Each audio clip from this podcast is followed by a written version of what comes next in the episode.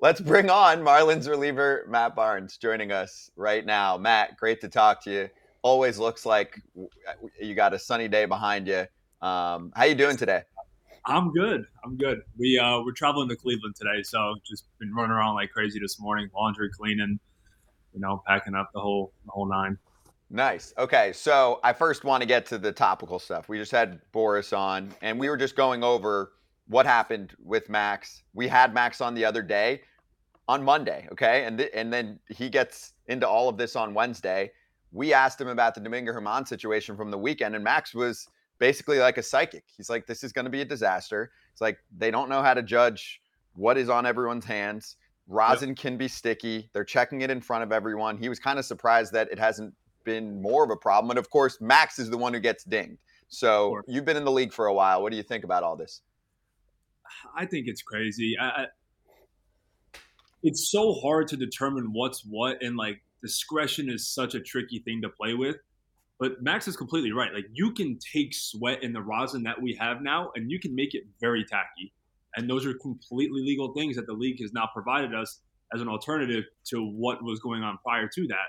So I think it's, I don't know, it's it's a super tricky situation. Um, but anytime you run into like, like I said, anytime you run into the, the discretion portion of it, like there's going to be some stuff that gets messed up, and and for a guy who's been around and accomplished, you know, as much as Max, like that, that's I don't know, it's not his legacy, but like it just it looks bad for a guy who probably wasn't doing anything except what he was allowed to do. Um, so I, I don't know. It's it's tough. I, they need to figure out a way to provide something that's acceptable and used by everybody, right? Or like figure out a way to de- to decipher it. Because I can tell you, like the difference between a sunscreen and rosin, a spider tack and a pelican grip, and rosin and sweat is very, very different. Yeah, well, Barnesy, I fully expected you to be at the pool whenever we called lounge lounging. Now that you're now that you're in Miami, you're down in the heat. You're, you're not you're out of the Boston cold. Um, yeah, we just talked to Scott, man. Everything's so subjective, right? It's it's does the umpire think it's stickier than it's supposed to be? And right. I, I, I believe Max is telling the truth. You know, um, obviously, you know he they said he washed his hands. I think most teams now are gonna they're gonna be calling see what did what did Max use to wash his hands because that's the sticky stuff, right? That's never, what we that's what we need to increase the spin rate. Um, but it gets very sticky. Yeah, I mean, do you? I mean, you obviously. I mean, I, you. I played with you. You rosin, you know, sunscreen, whatever. That's. But are, are you still using it? Do, does that get in your get in your head as far as like is this too sticky? Am I going to get caught for this? Or, or, or, or, what goes through your mind whenever you're taking them out? No, I mean, I just, I grab the rosin that they have out there, right? I, we have all the Major League Baseball issued rosins. They're on the back of the mound, they're in the bullpen. I grabbed it, get a little moisture on the hands, and kind of rub it around like this, right? And that's completely acceptable. From everything that we've been told by the league, you can have sweat and use sweat and rosin, and that creates tackiness. Now, depending on how much rosin you use and how much sweat you have, I guess could determine like the level of tacky, but still completely legal. So like I, I, to me, that it, it's a really hard issue. Like how does a guy get in trouble for that? So I'm, I'm going to continue to do the same thing. And if somebody wants to bang me for using sweat and rosin, then I'm probably going to have the same reaction as Max, and we're going to be back on here talking about it. have you, you ever? Know, have you ever? Have you ever been close? Because they were saying like there's like a process. You saw with Mingo and everything, Germán from the Yankees, how it was like, oh, there's a process. Have you ever been eh, close where they're like, ah, um, what's the deal with that? No, never. Um, I mean, even when when the first rule came out, I went to the point so far as to like into the training room with tape remover and scraping gloves and shit, and I just after that, I, mean, I got new gloves now, and I nothing right, but no, I, and I think part of the problem is like, or not problem, but like with relievers, like I, am not going to be out there for more than one, maybe two innings, right? Like an up down. So it, like you're only going to get checked the one time, and you grab the rosin in the bullpen, you go in and throw, and then and then it's kind of done. It, it it's tricky because like Miami is super humid, but we're going to Cleveland and it's going to be 45. So like the amount of sweat you have in rosin is going to vary depending on the weather that you're in, just in general, right? Like the more humid it is, the tackier it's going to be. Also, Matt, I don't understand. Do they have some device that's going to measure if there's too much rosin and sweat? And also, if you're someone who sweats a lot, now do you have to worry about being a big leaguer because you might have a disadvantage and get booted from the game? 100%. I, I, don't know. I don't know what the answer is to that, but it's just, it's a discretion, right? I mean, and discretion is a very tricky thing and a very fine line to walk. So, um, man, I don't know. I don't know. I the best way to, the best way would just truthfully just have one universal substance that like somebody sees you apply, right? Because like, how are you gonna say somebody has too much rosin on?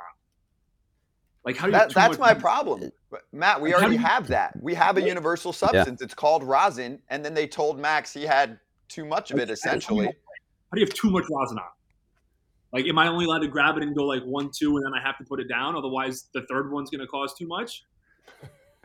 you know, Can I go like this on sweat? Or like if I go like this, is that too much? I don't know. I don't know. I mean, some, somebody somebody needs to create something to where we can tell. All right, that's that's tacky tacky, but it's it's it's tacky tacky rosin and it's not tacky tacky spider tack, right? Like I, I, I just flew back from from Boston and I had to get checked, you know, spread eagle, right? They had a wand, they waved me down because our our stroller had some type of dust or or particles that that flagged them. So they had to check me and they checked me, okay, you're good to go. Boom. Right. Board board the plane. There's got the the the the, the feel in the hands. I mean, I, I've it doesn't make sense to me how how you and it's it sucks for the umpires because they're put in a tough spot. Like like they said, this is the stickiest it's been in three we've ever felt in three years. Well, they they they only feel the hands that of the of the guys who are throwing the games that they're umpiring. There's got to be a better way to do it to figure out what's going on and who's using what. It can't just be like, "Yep, that's sticky. Boom, too sticky. You're you're done." and, and I don't know what that is. I know that they messed around with trying to create balls that just had natural tack on it, but like even then, you're running into the same rosin issue. Like I don't know. I don't know. the the the whole too much rosin to me is that's insane. It's insane. Uh, I'm I'm with you. It's it's weird and hey, Max called it out too. That was what was so ironic. Like we were just getting into all of this, and then it happened to him. So, um, yeah, interesting, and wanted to get your take on it because you've been in the league for a while, and it just doesn't seem like it's been solved. So, all right, uh, let me get a Marlins question in there. Guys are playing pretty good baseball yep. for Miami. Pitching's been there for years.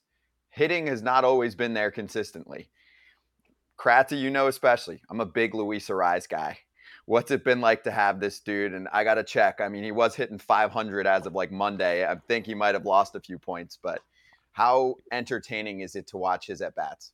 It's incredible. I mean, it just the guy gets the bat to the ball all the time, and like even on a day when he goes one for four, he's probably barreled the ball twice. It's just at somebody. And I tell him all the time, I'm like, thank God you're on my team because when I had to face you in Minnesota, you were an absolute pain to get out. It just it's a nightmare. The guy covers everything. And I think I heard somebody say it the other day, but like he reminds me of like a modern day Tony Gwynn. He just it's just it's it's it's incredible. It's impressive. The guy's his work ethic and um, having him in the middle of the order and and and doing what he's doing. He's hitting like 450, which is insane. Cycle the other night, so um, absolute hell of a ball player. You're talking about one of your teammates. Now that you're settling into the Miami, besides the fact that Jacob Stallings looks like me, and he's he's like super ugly. He's my little he's my little brother. But anyway, I need to ask you because I asked Vaughn Grissom the other day. Okay. Of your new teammates, you need to cut one, like cut them out of the game, like no more. Trade one, and then you got a room with one. What of your three three different guys. So it's cut, trade, and then you got a room with one. Man, you put me on a spot here, huh? Yep. Yeah, I'm excited to hear these Live answers. TV. Can I cut myself? You're out of the game forever, but you get to keep the money you're making? Uh, maybe. Can I, can I cut myself? Um, man, I don't know. Trade a guy. I'd probably room with Tanner Scott. Um, lefty? Yeah, man. Him and I, he just kind of became boys in spring training. We had a couple of buddies that have mutually played together. He was in Baltimore. Um, so trade a guy. Man, I don't know. To give you an idea, it was tougher for Vaughn to. I originally had it as kill tr- and trade and room, and the guy he was easier. He was easier to get somebody he would kill than to trade. Like trading somebody, it really hurt his. Like it's. Like, man, that's tough. Like when I'm sitting here thinking about like cutting somebody, Yeah. like my first thought is like go to a guy who's got like 17 years and has accomplished a ton of stuff and like they're good, right? Like still want him on the team, obviously, but like like Johnny Cueto's an awesome dude, but he's got like 17 years in the big leagues. So like he's done great for himself. So like if he didn't play again, you know what I mean? Yeah, so get, get get rid of him. Get rid of him. Just say it, Barnesy.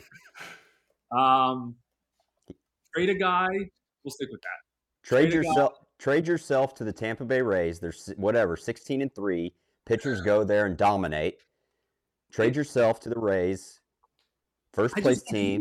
Oh, I like Miami. I don't want to go anywhere. Good answer. Good answer. I was testing. Extend That was, yourself. a, that was a test. I'm looking out. I'm looking out the window of Biscayne Bay, and it's 85 and sunny out.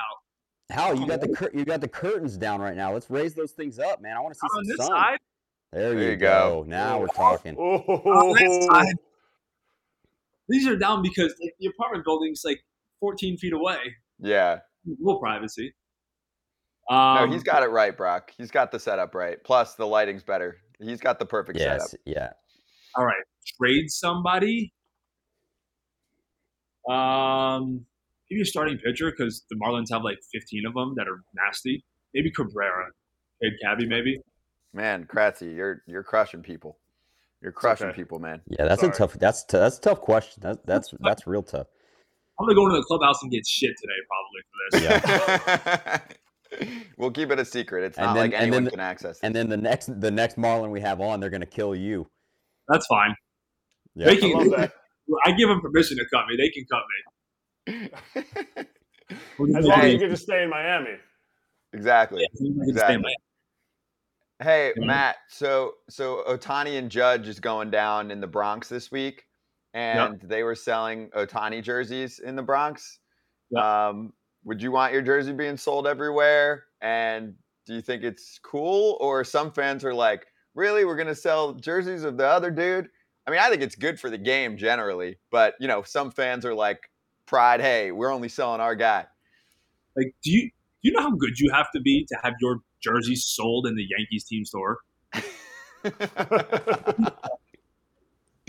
Like, I don't know if it's ever been done. Like, you have to be so good to have that happen.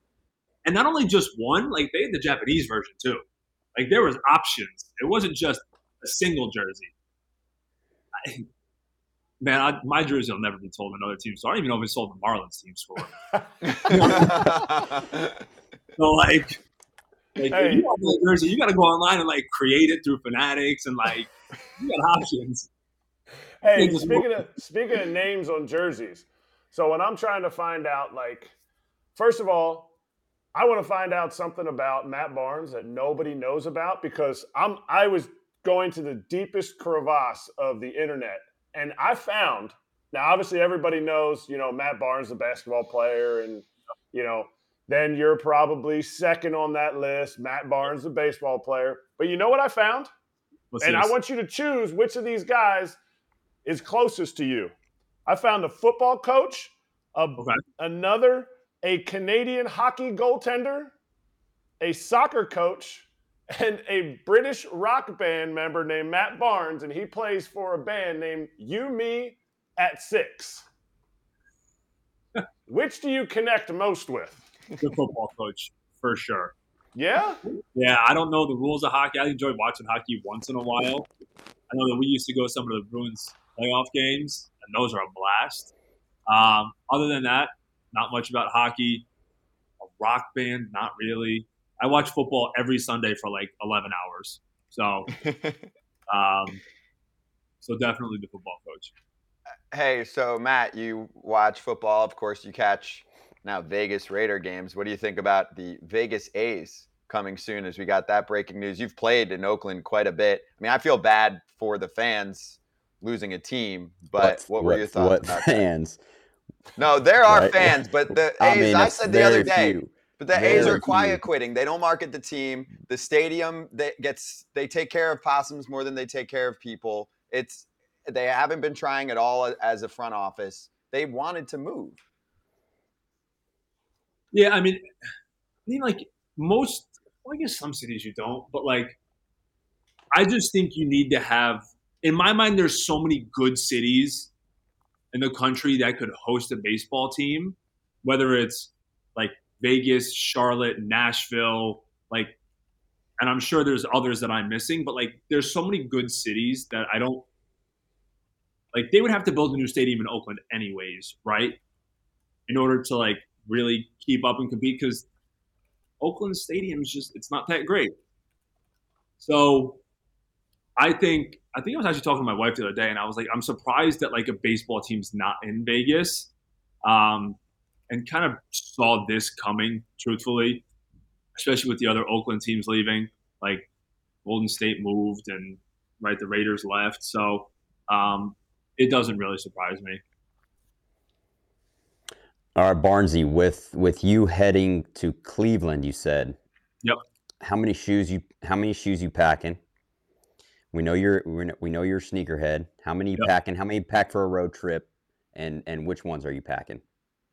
So, on the first road trip, I packed like Act six and wore a seventh pair, maybe. Um, on this trip, I've got. I'm going lighter on this trip. I'm going. I'm packing three and wearing a fourth. And I have two pairs of J's, the Jordan ones, um, a pair of Yeezys to walk around in, and I'm wearing Louboutins today. Ooh. Wow. There you go down in jeans. So wearing the wearing the Louboutin white sneakers with it. How many pieces of luggage does that take? That all fits in one suitcase. Wow. But I have a sneaker okay. carrier in case I want to bring additional sneakers. Got it. Got it. There we go. That's yeah, the first trip I had the sneaker carrier, and then I had the suitcase, and then I had my two carry-ons. I'm like, man, it is a lot. I gotta consolidate this. I don't play carry around four bags. right, you can show off the, the good the good sneaks at home, you know. Yeah, so I so I cut, um, and and Cleveland's gonna be like 45 and raining, so you don't really want to like bring and wear the nice ones really because the weather destroys them. You know. Yeah, and there's no way your wife's going to Cleveland. No chance a wife is going from Miami to Cleveland. No, she's not. You just wait. Is she, is she is she in my is she in Miami? Because I missed her at the marathon. Lakin Lakin ran into her. She I know. Was cheering, she was cheering loud. I missed her. I didn't know no, she was she's, there. Uh, she's in Connecticut right now. She's coming down here when we get back. She's coming to Miami. Hey Matt, I've got one more for you. It, it's a game that I think is going to be way easier than Kratzy's. Okay, so yes, I promise. The Atlantic League is used as the testing ground for new rules. They yep. just announced for the Atlantic League I'll give you three of them that they're trying out. Let me know. I I was gonna say let me know your favorite, but maybe you could do like I like, I hate, and then you could kind of be indifferent on one of them if you want. The okay. hook rule, where you have to get your starter through five, otherwise you lose the DH. You don't like that one? that was easy. that was easy. Cut, cut that one. Cut Dumbest that one. thing ever. I don't know what the other two are, but that's dumb. okay, ready for number Just two? Wait. Just wait. Just wait. It gets better. Instead of two disengagements, you only get one disengagement for pickoffs. Sick. Cut. Grand finale. You might be okay with this one. I don't know. And second base as is. If the guy walks or gets a single, might as well just tell him to go to second. you know I mean? Yes. Lastly, to make it even easier for you with base runners, a designated runner so you can get on first, and a guy can come in and then that player that gets taken out still can stay in the game. Listen to this gimmick. I have to explain it this way because there was all this clarification going back and forth. Then that player can still go back in the game as well. You can't go in more than twice. Designated runner, like that gimmick. So they so they're trying it this year. Yep. We can veto for one year if they want to do it next year, right? Yes. so then they yep. can maybe implement it in potentially my last year. Don't matter. Keep going. Do whatever you want. They start. We keep doing this. Like it's just like, what are we doing? And I and I'm the first one to admit, like I thought the pitch clock was a terrible idea at first, and I like it a lot now. Like so, I'm okay admitting that, right? Like I was wrong in my opinion of the pitch clock. I love the pace of the games. Brock, you know, we, we were not afraid to play a three and a half hour Tuesday eight inning game. Yeah. Like it was, it was unbelievable. So like the fact that we're cruising around at two and a half hour games, I think it's, the pace is so much better. I think people are enjoying it. The engagement, there's more action. Like I like it. Do I think there's some things that could still make it better? Of course, but like if the starter doesn't go five innings, you lose your DH. Like then what? Like you just are we gonna have relievers hitting in this in the twelfth inning? Matt so Barnes. dumb. It's Like, so dumb. Or working my Matt sweat? Barnes, get a bat. Like one disengagement. I don't even have a disengagement with nobody on. Like, How about we start there? How about you give me one disengagement with nobody on, and then we can entertain some other stuff, right? And what was the last one? uh, designated runner. Oh yeah, no. Uh, what? Why? Why? Usain Bolt. Yeah, Usain Bolt wants to play, and so does the freeze. My thing is, I thought the point you brought up that was interesting is you turned on the pitch clock. I think players were so anti pitch clock for a while, and that was one where I disagreed. I thought the pitch clock was going to be good. You can you can debate how many seconds it was going to be, but I did think it was getting out of control as a lifelong fan, and now Yep. you know following the game for twenty something years. I'm in my mid thirties, so I wonder if the league's like, eh, don't listen to them anymore because we implemented the pitch clock and it's good. So let's just try all of these other things, like almost like they're dinging the players. We had Whit Merrifield on yesterday. He's on the rules committee. He said, I have not been told about any of those rules they're testing. I'm like, well, then no one He knows. has Fifty bags a year. He doesn't need help. he doesn't want help. You know what I mean? Yes. I mean, I we mean- didn't even know about it. Up. Isn't it like eighty-five percent now? And there's like infinitely more stolen bases. Yeah, I, I think it's working. I think we got more running. And I like more stolen bases, but I, I don't think we need to push it anymore. I think this is How- working. how- well, I'm, um Like- the one guy gets on base and like I'm like he okay he's probably not going to run and then all of a sudden Byron Buxton pinch runs for him and now I'm like great yeah. Yeah. Well, if you're MLB, it's like quit while you're ahead. You know, you, you you did good. You did good on the pitch clock. People like it. I was at a Red Sox. I was re- at a Red Sox game this weekend. It, it was less than two hours. That that doesn't happen. Um, but yeah, quit while you're ahead. Don't don't keep trying to change things. And and you, you've done good. Let's let's stick with it for a while. let, let it be I'm surprised they even tried to make the mound 62 feet They, they did try that. They tried to mess with that in the Atlantic League. That got vetoed. So at least I'd- there's I'd one still thing be in the game. dinged. I'd Yeah. still be in the game if the pitchers had to throw from further. Hitting hitting would be easier. Come on, I, I'm for that one. Hey. Matt, uh, we appreciate it, man, and and we can get into it more. We, we, now, next time we have you on, we get to see what it looks like in the Atlantic League. We get to watch the circus, and then we can uh, report back on it. that's true appreciate you, man. Safe travels. All right, stay warm in Cleveland. We'll talk to you in a few weeks. Barnesy, you're the man. Ken Rosenthal, senior insider from the Athletic, from Foul Territory, here in Weekly on Fair Territory. Too bad there's nothing to discuss with Ken today. what a damn day. We had Boras on earlier. Ken, great to talk to you. Of course, I want to start there. The big news Max Scherzer just addressed how he feels like the sticky stuff is a mess and not being handled well. And what do you know? Two days later, he's the guy that gets made an example of, essentially. What have you observed? What have you heard?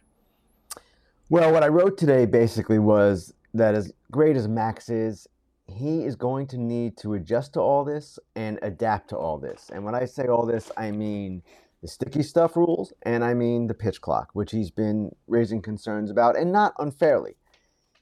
What happened yesterday, obviously, we heard all the different versions, right? The umpires had one version, Max had another. But the one thing I'm not sure that Max totally grasps is that rosin isn't necessarily legal. And there was a memo sent out to all the clubs in spring training that said if rosin is misapplied or used excessively, then it can be considered a foreign substance. That is what the umpires determined yesterday. Now, the other part of it that was curious from his perspective is that the only rosin you're allowed to use is the rosin in the bag behind the mound. That's pre approved by the umpires and a league official, and that's okay.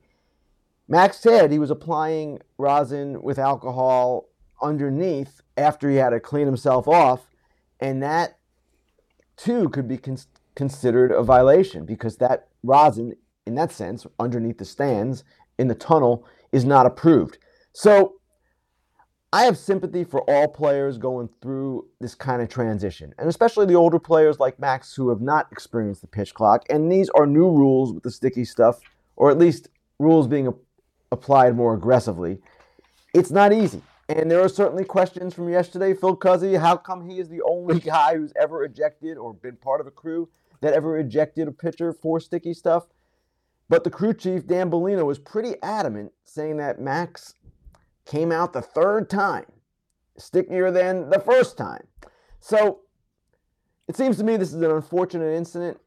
Can things be done better? Yes, things can always be done better. And I know Max said on the show the other day that he believes these checks should not be taking place publicly, they should be taking place off the field. I've got no problem with that. But at the same time, I just don't know what his case here is because rosin, in and of itself, is not legal necessarily. It can be, under certain circumstances, illegal. And I want to say this as well some people interpreted what I wrote today as tough on Max and unfair to him. He's such a great pitcher. He is such a great pitcher.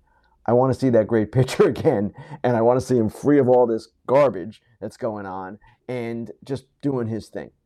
How how is a substance that's given to the league, I mean given by the league, not legal? Like you're saying, you know, you you were saying when know, it's combined with other substances, when it's used excessively, there are things that pitchers do, and you guys know this because you were part of that era recently of pitchers combining rosin with spider tack, pitchers combining rosin with alcohol. pitchers do things, and these rules are in place for a reason. And I don't know about you guys, but I was sick of seeing the movement that we were seeing from pitchers because they were cheating. Now, I'm not saying Max was cheating, and he certainly, I don't think, was doing anything intentionally. But these rules are in place because of what went on. And the pitch clock is in place because of what went on. The guy's dawdling all the time. So, again, I have sympathy for the players because these things are difficult to adjust to. And you're used to doing it one way in any job. You're told to do it another way. It's not great. But these rules, in my opinion, the sticky stuff rules, they're in place for a very good reason. I mean, this might be 420 23. This at 210. This might be the first time I disagree with Ken Rosenthal. That's okay. because because the rosin the rosin is given to him. And Matt Barnes was just on talking about it. And he says, okay, well it's you know, it's too much. You know, does he have to squeeze the rosin twice or is it three times? Oh, now you might get a little too sticky. And like for me, if I'm a pitcher, I sweat like Jesus Montero at a drug test. Like I'm gonna I'm gonna sweat and mix it, and it's gonna become super sticky. Am I out of the game now, or do I have to worry? Holy crap! Like, like, am I gonna get? You know, there's guys that are like thinking, oh, I might get dinged because I really, I really hit that rosin bag. Eric, obviously, if that was happening and it was getting ridiculous in a circus-like atmosphere in the sport, there'd be a problem. It's only happened twice this year with Germán, who was deemed not to be too sticky. He was just tacky. but with Max, they felt, and Dan Bellino said this, and I am not going to sit here and presume anybody is a liar. Not Dan Bellino, not Max Scherzer, not Phil Cuzzi. Dan Bellino said that this was the stickiest he's ever seen it. So, in their judgment, this went above and beyond. Now, Max is going to appeal his suspension when he gets it, I'm sure, and they'll have the case heard by a neutral arbiter, and we'll see what happens. But at the same time, it's not as if there is no case here, in my view, from the umpire's perspective. Not when that memo was released in spring training and teams were warned. guys, we're going to be stricter. We're going to do this more randomly. We're going to do it before and after you pitch, not just after. All of these things were out there, and yet we had a situation yesterday where the umpires determined a pitcher, obviously a very famous and great pitcher, was doing something that was not proper. We'll just have to see how it plays out from here how does it play out? When we asked Boras about this a little bit, of course, he said Max is appealing and strongly disagrees with the ruling and also how someone can measure stickiness with their hands and putting that on the umpires. But for the actual process, this is real. It's going to cost him money. The Mets rotation is missing a lot right now. Suddenly, Kodai Senga is looking around like, wait, where's Verlander, Scherzer, Quintana, Carrasco's hurt too. So for Max, do you think this is a guaranteed automatic 10 game suspension under any circumstance? Because Boras enlightened us that it's a league official who's doing the hearing. So he's like, they're not going to go against the league. I don't believe it's automatic that it will be upheld. If Max presents a case that they find to be legitimate and valid, then it can get knocked down. We see suspensions get knocked down all the time. So that is possible. But I just I can't predict the future here. I can't predict where it's going. But at the same time, this is the process. This is the process that they follow, the process everyone knows about. And yes, it's really unfortunate for the Mets. And part of what I wrote today was Max has to get Max has to be Max for the Mets to be good. And right now, for a variety of reasons, including physically, he has not been that guy just yet. So again, Scott, I can't predict what's going to happen. My guess is it's upheld, but I don't know. Yeah, when we were talking to Scott, Ken, what's up, man? Um, when we were talking to right. Scott, uh, he he did, he made it seem like he doesn't think you know it's going to get cut any. I think it's it's ten games, and you know he didn't he didn't sound too confident. I mean, but um, I'm I'm going to shift gears and talk about we we've talked with our other guests about the A's moving um, to Las Vegas possibly, hopefully. Um, but also with with the A's trying to move, I'm here in Nashville now. I'm hearing rumblings about some expansion going on.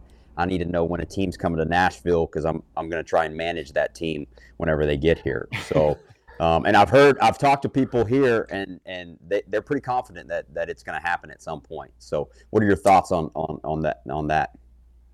Brock expansion is going to happen, and what the commissioner has been waiting for and waiting and waiting for is the Tampa Bay and Oakland situations to be resolved. The Oakland situation certainly is headed to resolution. They're going to Vegas. Oakland, the mayor there last night said she's cutting off negotiations with the A's. They've had it. It's going to happen with Vegas. They've got land, the whole deal. At that point, that takes Vegas out of the expansion derby, right? And it leaves Nashville and Portland and Salt Lake City and Charlotte and all of these other cities we've talked about in the mix. Nashville, from what I can tell, and I'm not someone who has studied this all that closely, is a leading contender here. It's a growing city. It's a much different city than it was 10, 20 years ago, even.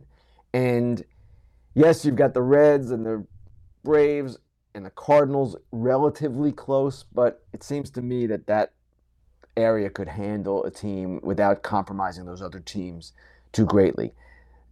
I would expect that Nashville would be a very strong contender here. How Tampa Bay resolves, I'm not quite sure, but I do want to talk about Oakland.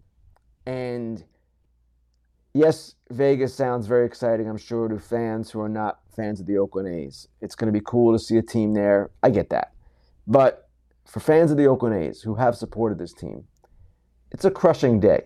And you might say, well, what are you talking about, Ken? They draw 5,000. Yeah, they draw 5,000. And you know why? Because the owner, John Fisher, has wrecked the club. And he has shown really disdain for competing in this sport while, in my view, setting up this whole Vegas plan and essentially wanting to fail in Oakland so Vegas would look that much more rational. It's rational. They're going to do well financially with this deal, but at some point you've got to run a baseball team again. And I was there two nights ago. I walked into that clubhouse, and Eric and Brock, I want to tell you something. I have never walked into a clubhouse, certainly not on April 18th or whatever it was, and seen a group of players, veteran players, so upset and disturbed by their situation because they know there's no hope. And that's not right. And that is what John Fisher has wreaked with the A's, And I know people will celebrate this, I understand, and there are all kinds of views on all sides, but for the people of Oakland, it's not good and it wasn't right what happened. Enlighten the fans, and you're, you're basically saying, you know, the A's were quiet quitting, as yes, as Scotty was saying. Enlighten them in some of the most blatant ways that they were quiet quitting, besides the roster construction or or within the roster construction. Lowest payroll in the league. Start there. But they also had Chapman, they had Olson, and they had a group of players. Manaea was in that mix. There were others as well who were part of what they had. This was a couple of years ago. In 2020, they made the playoffs. They could have kept that team together and dealt with the rising salaries and maybe just let Chapman and Olson walk at the end if they couldn't, or in their minds, afford them, but at least stay competitive. They also could have paid those guys and signed them to extensions, like other teams do in these kinds of circumstances. So that's what I'm talking about. They tore apart the team in a way that was unlike anything they've done before. They have gone through cycles. We understand low revenue teams often go through cycles. But Billy Beane and David Forst, in running this club, always managed, or at least tried in most cases, to keep that team competitive. They were not into tanking here, not the front office. That's not something that they were comfortable with and they never went that, in that direction. And at one point, they made the playoffs six times in nine years. So you had a great front office, you had success, you had something going, and you tore it all apart. That's what I'm talking about.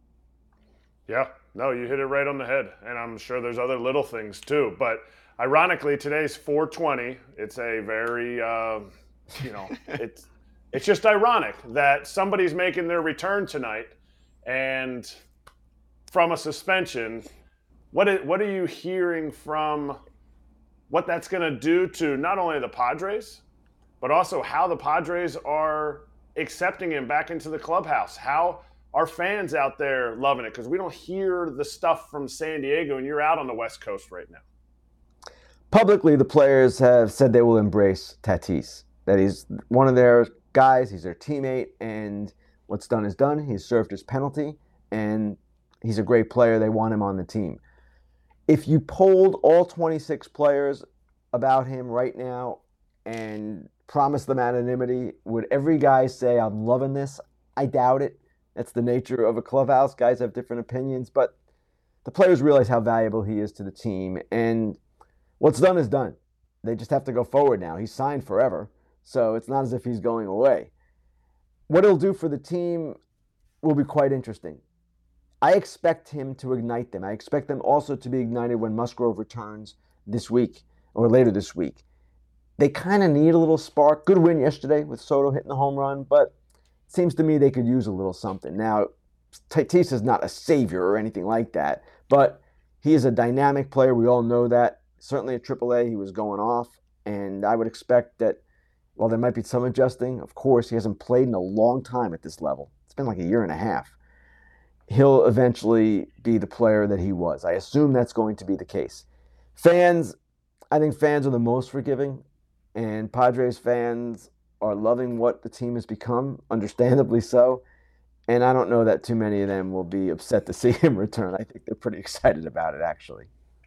Do you think we're in a good place right now with the game with PED testing? Because this stuff comes up when a player comes back. Our guys were pretty vocal earlier this week about maybe not having a player get to do his minor league rehab games. You know, there's always the debate from players about what the penalty should be. We got fan questions earlier this week too saying that should be included in contracts, you know, if a player gets suspended, but in my mind that gets a little bit dicey as well and could almost become a court case. So where do you think we're at with PEDs in the game? It's been such a topic for decades now. It's never going to be perfect, Scott, and they're never going to be eliminated completely. And it used to drive me crazy when former Commissioner Bud Selig would say, We're going to get these things out of here and that's going to be that. No, it's not like that. You can come up with all the tests in the world, and players who want to cheat will find other ways. They'll find ways to get around it. I'm sure that's happening, and I'm sure there are players who will fail drug tests going forward, as they often do, or as they sometimes do, I should say. And I once had a professor at Penn State who's an expert on performance enhancing drugs tell me you've got to be an idiot to fail a drug test to test positive because of all the knowledge that's out there. I would agree with that. Players who fail, unless it's a real accident, uh, it's not too smart. But for the most part, I would think the game is in a better place. Do I expect some players still use? Yes, I do. But it's not the issue it was, I don't know, 20 years ago, that's for sure. It doesn't seem to be. And I say this cautiously, but I, I, will repeat it. The sport is in a better place. And I say it cautiously because I don't really know what's going on. You never know what's going on with players and what they're doing. And sometimes Eric and Brock can speak to this, even guys in your own clubhouse. You may find out later they were doing something and you had no idea. That's how difficult it is. Uh, that's fair. And one more for you before you jump. So, way to bury some news on a day full of it. The Diamondbacks designate Madison Bumgarner for assignment it's a big part of a generation of baseball in terms of World Series championships, clutchness, just a, a bulldog on the mound, guy who will bark at hitters, entertaining to watch for years. So, what do you think about this move? And people are asking, where's he going? And is he going to continue to pitch? I mean, he's owed 37 million bucks still on this contract that they're going to have to pay out. Well, he's got to pitch to get the money. So I expect he's going to not retire and he's going to try to continue his career. Texas would be the obvious choice, right? Bochy is there.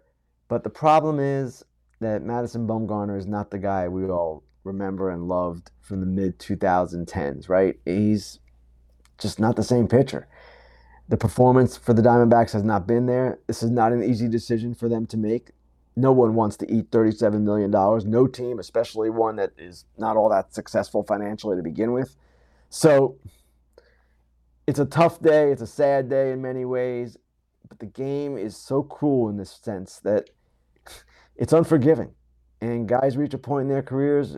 Eric, I'm sure, would agree, and Brock would agree that it's not there anymore, and it's not the same physically, and you can't do what you once did, and it's frustrating. And when you've got a guy like Bumgarner who did it at such a high level, it's tough for him to accept. It's tough for fans to accept. It's just tough. Period. Unfortunately, that's the reality. It's the reality of life. It's the reality of baseball that it just doesn't go on forever. And we'll see. Maybe Bumgarner in a new setting can figure some things out, but it's been a while now where he really hasn't been what we once remember. Yep. Ken, great day to have you on. Enjoy the West Coast. We'll talk to you next week. Sounds great. Thanks, Scott. Thanks, Thank Ken. You, Ken. And you can catch Ken every single week on his own show as well. It's called Fair Territory. I bet he'll have some things to break on Monday and break down uh, on YouTube, on Apple Podcasts, on Spotify. And also, as you can see, there's the website link on your screen at the moment. Fair Territory. I love the logo too, with Ken Rosenthal. Let's get to our next guest. Milwaukee Brewers pitcher Corbin Burnes, back at it with us. Corbin, great to see you. And actually, on this topic, I, I want to drive right into it with you for a second. Madison Bumgarner designated for assignment. I mean, he's had a great run in this league and probably will continue it, like Kratzy said. We were talking about him getting after it with Contreras yesterday, and Garrett Wilson in the chat was asking who in the league is the biggest trash talker among pitchers. So, what did you think about Mad Bum getting into it, and we were saying like that's just him. And do you observe that from other players? Yeah, I mean he's done it ever since he's got to the big leagues. Um, you see it every year. He's he's jawing at guys and doing it. Um, and like you said, I think it's part of the intimidation factor, and and guys know that hey, if you do something he doesn't like it, he's gonna let you know. Um, I remember, gosh, it was twenty. Uh, I think it was twenty eighteen. Um, we faced him at home, and um, he was John at I think Schoop or Bronny or something, and Schoop came up and hit a grand slam, and I think we hit a walk off grand slam like the sixth inning that day. Um, we were all mobbing the field, screaming at him. Um, just kind of one of those things that he brings energy, but um, you know it, will it, it'll energize the other team too if uh, if you let it. Yeah, I played with him the next year. I remember that because he was he told Braun to get back in the box, and Braun was like, "That's right." He was like, he was like, "What? Don't don't talk to me." And I talked to I talked to Bumgarner the next year, and Bum he goes he goes, you know what? I really didn't want to throw at Brawny, but he said he kind of challenged me in the box, so I had to throw at him. and he goes, damn, Schoop hit the ball really far the next time up. He goes, I guess that's what I get. yeah. But Burnesy, have you ever had a situation like that? Have you ever gotten into somebody's face? And I'm not just saying Contreras because he was, you know, he was on the Cubs. Now he's on the Cardinals. But is there a guy on another team that you're like, yeah, I definitely, I definitely yelled at him. Or have you yelled at a teammate yet? Are you that status yet? Are you a yell no, at the teammate no, guy yet? No. No, no, not, not there. Maybe, maybe when I get to your age, maybe I can do that. Maybe. Okay, fair. I need, need some more. There you go. Need, need some more time before I can do that. Um, no, I, I, I'm not one of those guys who likes to, to get in, you know, get in other guys' grill and, and jaw at them. Um, obviously, there's some things that'll make you upset or piss you off a little bit out there, but um, you know, I think I've got good enough stuff that I can just go ahead and, and get you out when I need to, and, and not have to give the other team that a little extra energy or um, you know, a little bit of excitement to to get them going. Yeah. Corbin, how you feeling? How's the pec? Do you feel like it's recovering well and you'll make your next start? Yeah, yeah, everything's good. Played catch yesterday and everything felt good. Um, we got a, got an off day today, so so just hanging out, and then uh, bullpen tomorrow will be kind of the final test to make sure we we don't feel anything. But um, yeah, playing catch yesterday, throwing a fly ground, everything felt good. Burnesy, what's up, man? Uh, did you get a haircut? No, no, it's just it's just pulled. You up just got right you just got it pulled up. You got it pulled up nice and tight. You can't even see it. See it. See it back there. Um, yeah, I wanted to ask you. We, you know, obviously we've been talking a lot about Max Scherzer today and the sticky, sticky stuff. Um, me personally, I, I want to know what sticky stuff you use um, to make your cutter do that. Uh, you t- you, talk, you you talked you you talked about you talked about you know I, yeah I don't really say say much to guys just because I know I can get them out. Well, that's true. You just throw that backdoor cutter and nobody can hit it. So um, let's let's let's talk. it. Let's dive into that a little bit. Yeah, I, I'm I'm not a sticky stuff guy. You watched. I, I I lick the finger. Um, I, that gives me enough. I um, you know, enough. You know, some guys use the the sweat and rosin. For me, I I can't get a consistent enough feel on it because every rosin bag's different, and when it's cold, you're not getting enough sweat, or when it's really hot, you're sweating too much. So, um, for me, what I found the most consistent thing to do is is, is to lick my finger, and and I get enough, and um, that's how I can get the most consistent and get the best feel in the baseball. And um, yeah, I think what happened with with Max yesterday was unfortunate, but obviously I don't know any of the details. Uh, just having seen the little bit on TV and a little bit of conversations, but uh, I'm sure we'll we'll hear some more about that in, in the next couple days. Have you ever have you ever been close since you don't use anything when they test you, or you know, have umpires kind of just been like, "Oh, it's Burnes, okay, whatever." Like, have you ever been close? Because today, this was the, this whole situation, this whole week with Germán, which made us when Max was on Monday, we talked about it with him. I had never seen the fact that, oh, hey, go in, clean it off, and then we'll come and inspect it again. Like, I've never knew that. Have you ever been close? No, I, I've never gotten that. Um, we've I think we've seen. Um, can't think of we're we are playing someone last year um, where they, they were asked to go in and, and wash their hands and, and clean off their hand or whatever it was because they felt like it was getting too much of a buildup with rosin or something. Um, but that that's the only time I'd really seen that. And then, like you say, we, we see it on social media all the time when, like the you know the, the Germán thing the other day where he went was asked to go wash it off, and then obviously the Scherzer thing yesterday. But yeah, I I, I, I haven't seen that. I haven't been asked to do it, um, so I, I don't know if um, if those guys are getting just sticky and they're being asked to remove it because they know it's sunscreen and rosin, and um, it's just getting too too tacky. Um, but I'm not sure. That's something that um, I'll, I'll, definitely talk to some other guys on the team just to see if they've had that issue before. But um, yeah, never never been asked to, to go wash up my hands or anything.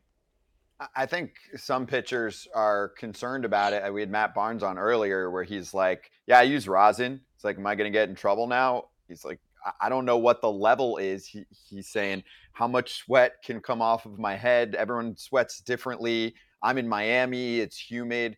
So, my big picture question is, and I know it's not affecting you because you're not using rosin and sweat, but how are they actually able to tell a stickiness level? You're relying on an umpire who probably didn't learn that in ump school. Like, are they putting different levels of stickiness on people's hands, on dummies' hands, and going, see, that's too much? It sounds like they're trying to mess with science, but not actually using any testing equipment. Yeah, I mean, if you if, if you talk to every umpire, every umpiring crew, they all say, "Oh, you know, we've we've we've dealt with it. We've tested what you know, you know, sweat and rosin and what everything feels like, and what you know, different tackiness and what you know, illegal substances feel like, that kind of stuff." But I mean, and, and, unless you're in the in game action and you're sweating, like Max is a guy you can see, he, sweats his ass off. So it's you know, it's like, is anyone that's testing it going to have that level of sweat and you know the rosin to to test the the tackiness? So I don't know what their you know their levels are of what there's what's sticky, what's too sticky, what warrants uh, hey go clean your hands off and, and start over kind of thing. I, I don't know what that is. Um, it's obviously it's it's very subjective to each umpiring crew and each, each umpire. Obviously, Phil Cuzzi and his crew. That's the third of you know the third one they've done, and all three have happened to come from from his crew. So I don't know if if they have different levels that they're testing and have different um, you know expertise with it. I I really don't know, but um, I think there's there's something definitely going on that needs to be you know figured out of of you know what that levelness is, how you can actually test to see if something's too sticky, um, and just also knowing the where you know like you say the environment you're in. If you're in Miami versus you know if you're in you know Colorado Springs where there's not going to be much humidity, it's obviously going to be a lot different. I want to I want to switch the sticky stuff to talk about glue. Who's the glue of the Brewers? And I'm not talking about who's who's putting the glue out for for the Brewers when they go out to a team dinner. to play on words here. Who's the glue for the Brewers right now? Who is like, what are you guys? Because you know, when you're winning, sometimes you're like, I'm not exactly sure how we're going to win, but this. Who, who is that for you guys right now? Yeah, I would say, um, you know, on, on the position, position, player side of it, Willy Adames is great. Um, I, I think there's we don't have any other any you know better guy as far as bringing energy to the field every day. Um, can connect with everyone on on any level. Um, you know, he comes into the clubhouse like it's opening day every every day. He's excited to go. He's excited to play. The guy doesn't you know take a day off. He's in there every day. Um, so it's it's someone that I think everyone can can look to if, as far as like, hey, this guy's ready to go. We're ready to go. Um, and then a huge difference this year for for our pitching staff has been Wade Miley. Um, Wade's been around the game for 14, 15 years. He brings you know some some level of expertise that none of us can bring, and um, you know he's he's energized. He's he's on a young team with a bunch of young guys that you know have him feeling better than he ever has, and he's he's excited to be around us, and he you know he keeps this pitch, our pitching staff really light and fun. Um, so I think those two guys right now are probably the the, you know, the leading two guys as far as um, keeping that clubhouse energized, um, getting everyone going every day. Wade's brought a bunch of fun stuff to the, the clubhouse, um, you know, for post game and, and in game, just all kinds of stuff to, to keep everyone energized. All right, you need to answer this question quickly because I asked guys and it really stumps them. So I set you up. okay, on your team right now, you have to cut one guy. He can't be playing baseball anymore. You got to trade one guy, and then you have to room with one guy. Go. You got a you got a timer. I'm gonna put you on the pitch clock. Go. I'm, I'm cutting Rowdy because he takes up way too much of the couch. Like he's constantly on the couch. You can't get him up off the couch. Um, trade. I, I mean, the, really, the answer is going to be Rowdy to everything. We'll trade Rowdy. I mean, he's just, a, he's just, oh. he's. Uh, I mean, we, we, we love Rowdy, but yeah, he, he does like to like to spend his time on the couch. Who are you in a room with though? The last one is room with. Who are you going to room, room with? with? Um. That's a good one. I'll room with. Uh, oof. I'd say Ratty, but that's that's too much of a mess. Um, I'll, I'll go with Wade. What, what, Wade's Wade's a good time. He's fun. Wade, I got I, I got a question about Wade. Is he still getting yep. um, jalapeno poppers and taking the jalapeno out of the the actual popper and just eating the fried cheese? Because he used to do that, that in Bo- he used to do that in Boston. Love Wade. I, I, I haven't seen that yet, but I'm gonna ask him about that one for he sure. said he he said he doesn't eat anything that's green, so he he's got to do something if he's still pitching, man. But like we used to well, give him a hard time for that. That's the thing with Wade now. Wade's like, you know, I've worked out this year more than I have in my entire career. So now he's like, like, man, my legs kind of hurt. Like you guys maybe work out, and I got muscles now, and so now now now shit hurts, and never stuff's never hurt before. So he blames the a lot of his success and uh, his soreness is on the, the training staff and the strength staff for actually making him work out. And hey, I mean, I'd, I'd, I'd say it's paid off so far. hey, what do you think about the cheesehead celebration and Freddie Peralta's response while loving it was, "What do pitchers get?" And we talked him into it too. And the idea was if someone has an absolute day, not in between, of course, and we made sure he knew that. He was like, no, I want to stay in the zone. We're like, duh, six, seven innings, whatever you did, eight innings, you shut him down. Can the pitcher get the cheesehead? Because, hey, if you hit a homer in a 13 1 game, you get rewarded. So, can pitchers get involved? I don't think I've seen it go down yet. Freddie said he was going to implement it at the right time. Your thoughts?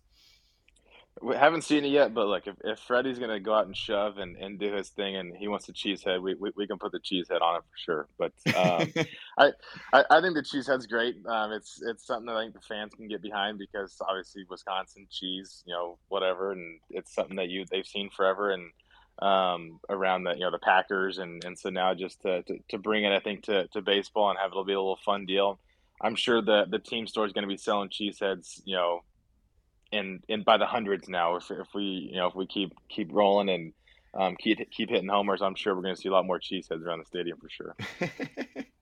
um, I have a fan question for you from Garrett. He said, for any young pitchers in high school or college, from a metrics point of view, what do you feel are the most important metrics? Um, that's, that's a good question. I think for for I think any young guy, you know, coming up or just getting into pitching, getting um, you know, getting into that side of the you know the analytics and the metrics part of it is just first of all, you know, understanding them, um, knowing that hey, some of these guys have really good fastballs, have 19 to 20, you know, 20 inches of rise on them. Those are the good, you know, classified as good seam fastballs, and knowing like, hey, is that something you're actually going to be able to do? Um, that's something that I, I chased for a long time, and in uh, in 18 and 19 was you know being a good four seam guy and trying to be a good four seam guy with a good slider off it, and I was chasing numbers and and found out later on that I was never going to be able to get to that, and that's where this cutter kind of came into play. So I think for the most part is understanding what those numbers really mean, and then understanding, hey, is that something that's really feasible for you to do? Um, for me, trying to chase that high four seam vert was not something I could do. Instead, I could turn into um, you know, a cutter and, and mixing some other pitches around it. So I think for the most part, it's it's understanding what those numbers mean. Um, can you really feasibly do that? And if not, then finding you know what kind of kind of what fits your game the best. What's the uh, you said today's the off day? What do you got? What do you got going on today? Like, what's the big fella doing? Is Carter involved? What's what's going on? Yeah, so uh, Brooke's up watching Carter right now. He's, he was just screaming his head off a little bit ago. We just put together a little uh, a, a, jungle gym for him, which he played on for all of about thirty seconds, and then was was over it. So that that was fun. Um, so yeah, we got we got we're gonna head to Whole Whole Foods here in a little bit. We just had a had a ten day road trip, so we don't have too many groceries at home right now. So so need need a grocery run, and then yeah, we'll get some dinner tonight. So it's uh, it's it's full dad mode today. Love it, Corbin. I I got to do one hard hitting one for you. Yep. So today, Fernando Tatis Jr. returns. Wanted to get your thoughts and how other f- players feel about PEDs and testing and everything in the game. Everyone experiences it, of course, because everyone gets tested. So, what do you think about you know his situation and where we are as a sport on that front? Yeah, um, I think it's I, I think it's unfortunate. Obviously, um, you know, a, a, great young player like him to to obviously get popped and, and, and go through that. Um, you know, coming on the heels of him signing us this huge extension and um, the excitement around the or, you know around the game, around the Padres, around him at the time. Um, you know, I think it was unfortunate for obviously that fan base to, to miss out on, on 80 games of him playing, then um, also the the game of baseball missing out on that. So um, I think it's tough. It's obviously it's the consequence for for you know taking taking a, a performance enhancing drug like that. Um, it's it's not something that's new. It's it's been around the game for, for a long, long time, and um, whether guys have just you know shied away from it or gotten you know better at hiding it, whatever it may be, um, it's obviously not as, as prevalent, but it's still there. Um, so it's I think it's just unfortunate. Um, obviously, he's back today, um, so I think it's going to be obviously an exciting day in, in, in San Diego and and for baseball to get a you know an exciting young player back. But yeah, I think the the game of baseball really really took a hit um, with with him missing missing the time like he did. Who should be the face of baseball? Who should be who should be the guy that you want to you, you would tune in to watch on foul territory? I, I, think right right now it'd be, it'd be tough to argue against uh, Shohei and what, what he's done for the last couple years and what he can do on both both sides of the both sides of the ball. I, I know a little bit of Japanese. I know how to say I farted in Japanese. and I know how to say, did you fart? So. yeah, I'm, I'm not sure how long that conversation would go then. It's okay. I mean, onara data, and then you say onara shta. So there you go. Perfect. Yeah, so we, when we have Shohei on, we know what Kratz is asking him. Good luck. Yeah. hey, a good way to finish there. Uh, Corbin, thanks for the time, dude. Great to have you as always. Enjoy the off day. Awesome. Thank you guys. Appreciate you having me on. Hey, BetMGM is running an MLB Bet $10, get $100 instantly promo when you use the bonus code SPICYMLB. And you can get this offer in four easy steps. Sign up and deposit at least $10 into your newly created account. Download the BetMGM Sportsbook app on iOS or Android. Place a pregame moneyline wager of at least $10 on any MLB team to win at standard odds price. Then you will receive $100 in bonus bets instantly. If you sign up in Massachusetts or Ohio, you will receive $200 in bonus bets. Just remember to use the bonus code SPICYMLB. Gambling problem? Call 1 800 GAMBLER.